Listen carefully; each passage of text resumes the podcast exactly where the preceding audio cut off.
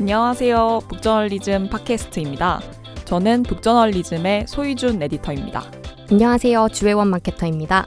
와. 북저널리즘 팟캐스트는 되게 오랜만인 것 같아요. 네, 저희가 에디터의 화수목으로 여러분과 만났었는데요. 북저널리즘 팟캐스트가 이번에 새롭게 개편됐습니다. 네. 그래서 저희 북저널리즘의 목소리로 지금 알아야 할 주제들을 골라서 함께 이야기해 보려고 합니다. 네, 오늘 이야기할 주제는 어떤 건지 힌트 좀 주세요. 네, 여러분 혹시 Y2K라고 들어보셨나요? 저희 지난주에 북저널리즘 팀에서 회의를 하다가 이 Y2K라는 키워드가 언급이 됐었는데요. 이 말에서 밀레니엄 버그 있잖아요. 1999년에서 2000년으로 넘어가면서 컴퓨터 오류가 생긴다. 네. 네, 그거를 떠올리는 분도 있었고요. 또 Y2K라는 밴드가 있었어요. 그래서 그 음. 밴드를 떠올리는 분도 있었어요. 그런데 딱 유일하게 그 Y2K가 뭔지 전혀 모르는 음. 팀원이 한 분 있었는데 음. 그게 바로 제 옆에 계신 저희 팀의 유일한 Z세대인 혜원님입니다. 네, 그렇습니다. 그래서 오늘은 혜원님과 함께 모바일 native 세대인 G세대, Z세대라고도 하는데요. G세대에 대한 얘기를 나눠보려고 합니다. 그럼 본격적으로 좀 얘기를 시작해 볼까요? 네. G세대는 최근에 사실 밀레니얼 이후에 음. 굉장히 많이 언급이 되는 세대잖아요. 네, 저도 간신히 지세대에 속하는데요. 네. 보통 97년생부터 2010년생까지를 지세대라고 부르고 있어요. 네, 그쵸. 그래서 G세대랑 밀레니얼을 묶어가지고 MG세대라고도 하는데요. G세대가 밀레니얼이나 또 다른 세대하고 구별되는 특징? 이런 건 어떤 게 있을까요? 음, 태어날 때부터 세상이 연결돼 있다는 게 가장 큰 특징인 것 같아요. 해외 뉴스를 알고 있는 게 당연하고 또 다른 나라 대통령이나 가수들도 이방인으로 생각하는 게 아니라 동시대를 살아가는 사람들로 받아들이는 경향이 강하게 나타나는 것 같아요. 네, 그쵸.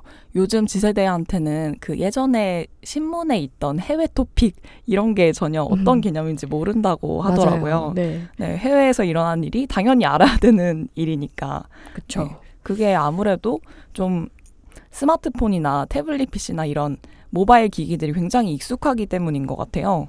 네, 제 동생 세대만 해도 어렸을 때부터 울면은 부모님이 스마트폰으로 뽀로로 틀어준 세대인 만큼 스마트폰은 너무 익숙한 세대고요. 또 요즘에는 학습지 숙제를 할 때도 태블릿 PC를 사용한다고 해요. 어, 네, 저희 때는 이런 네, 거요? 그, 저희는 그 어. 풀기 싫으면 몇 장 찢어서 버리고 그랬잖아요. 그렇죠, 그렇죠. 네, 근 이제 요즘 애들은 그렇게 버릴 수도 없게 됐다고. 그리고 요즘에 초등학교 컴퓨터 시간에 구글 스프레드 시트를 배운다고 하더라고요. 와, 구글 스프레드 시트를 배운다고요? 네.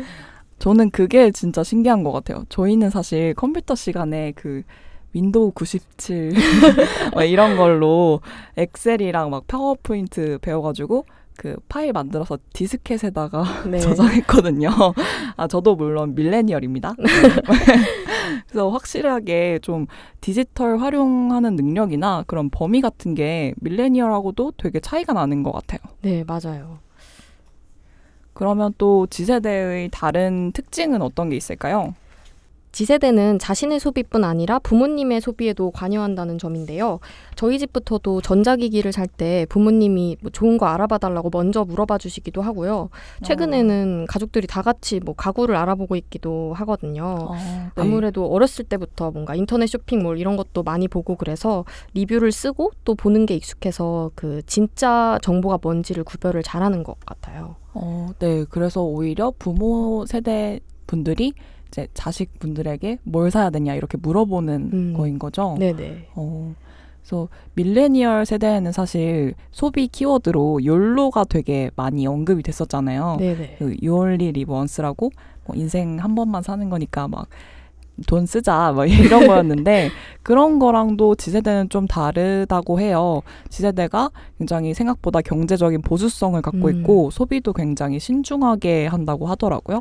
네, 이전 세대에 비해서는 확실히 소비와 투자 쪽에서는 좀 신중한 성향을 보이는데요.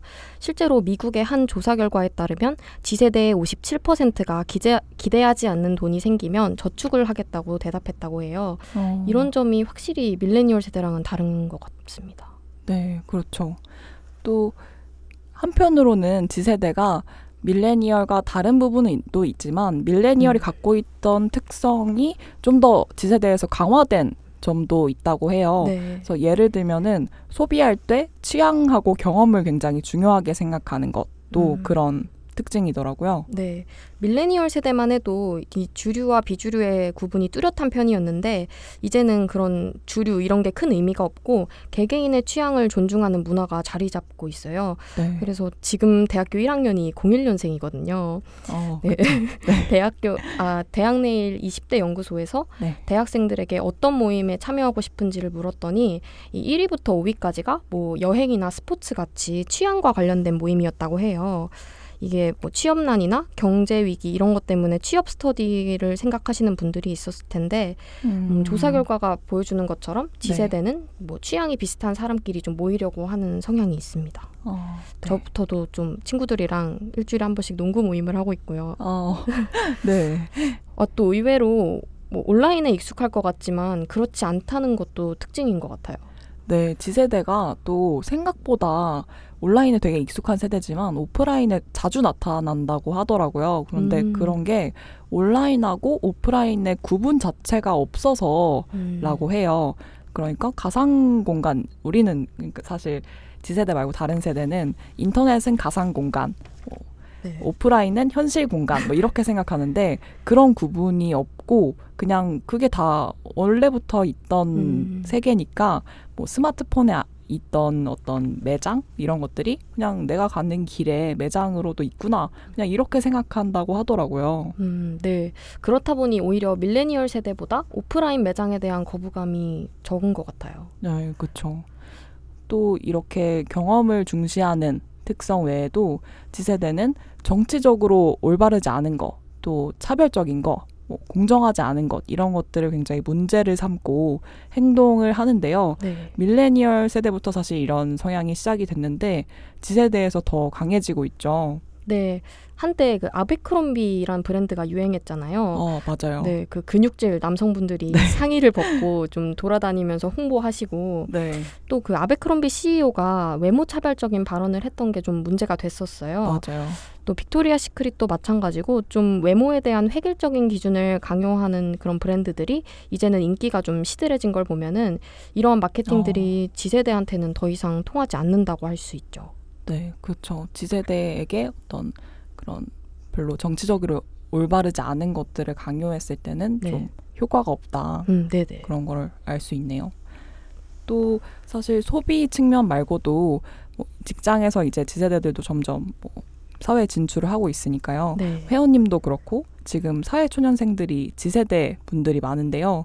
밀레니얼 세대도 좀 그랬지만 특히 지세대는 회사에 대해서 좀 충성심 이런 걸 요구당하는 걸 굉장히 싫어하고 네. 그러면 되게 쉽게 퇴사도 하고 이직도 한다는 특징이 있어요. 네, 저도 그 되게 공감되는 특징이 있었는데 좀 별로 중요하지 않거나 고객 관점에서 꼭 필요하지 않은 일을 윗분이 시켜서 하는 이 조직 문화가 네. MZ 세대에게는 퇴사 사유라고 하더라고요. 네. 그래서 시킨 일을 하는 것도 주- 물론 중요하지만 이 자기가 하고 있는 일의 목적이 뭔지 또 이게 필요한 업무인지 이런 부분을 다 생각하면서 업무를 하려고 하는 것 같아요. 아, 그렇죠. 목적이 중요하다. 네. 네, 그래서 지세대 들이 가족 같은 회사 뭐 이런 거 싫어한다고 하죠. 그래서 가족 같은 회사라고 하면 되게 그걸 비꼬면서 막 가족 같은. 회사 뭐 이렇게 말하고. 근데 그러면 지세대들이 원하는 조직은 어떤 조직일까요? 음, 뭔가 적극적으로 자기 의견을 이야기할 수 있고 또 그것이 반영될 수 있는 분위기가 중요하다고 생각하는데요. 실제로 카카오나 네이버 같은 IT 기업의 선호도가 엄청 높아졌다고 하잖아요. 네. 그 국민은행에서 그 카, 카카오뱅크로 15명을 파견 보냈는데 복귀 시점에 아무도 돌아오지 않고 카카오에 남기로 맞아요. 했다는 일화는 꽤 유명한데 네. 어, 좀 유연하고 수평적인 조직 문화를 가지고 있으면서도 업무 성과도 낼 수 있는 그런 환경을 선호하는 것 같습니다.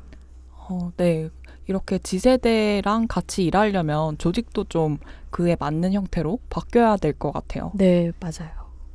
오늘 지세대에 관해 이야기해봤는데요. 희준님은 어떠셨나요? 밀레니얼 세대로서. 네. 저도 사실 지세대랑 제일 가까운 밀레니얼 세대인데 좀 그래도 거리감을 느낄 때가 사실 있었거든요. 특히 저는 지세대들이 공부를 되게 온라인으로 한다. 뭐 음. 유튜브에서 생방송 켜놓고 맞아요. 공부하고 막 채팅하고 공스타그램 이런 걸 올리고 네. 그런 게 되게 낯설었거든요. 저는 사실 뭐 밀레니얼로서 고등학교, 중학교 막 공부 열심히 하려면 뭐 핸드폰 없어야 되고 음. 막 통신을 끊어야 네. 되고 약간 이런 투지폰. 네, 그런 생각이 있어가지고 그게 되게 신기했었는데 사실 이 지세대가 앞으로 살아갈 이 우리가 앞으로 세사, 살아갈 세상을 제일 잘 아는 세대고 그쵸. 또 저희가 앞으로 살아갈 세상이 사실 지세대의 세상이잖아요. 네.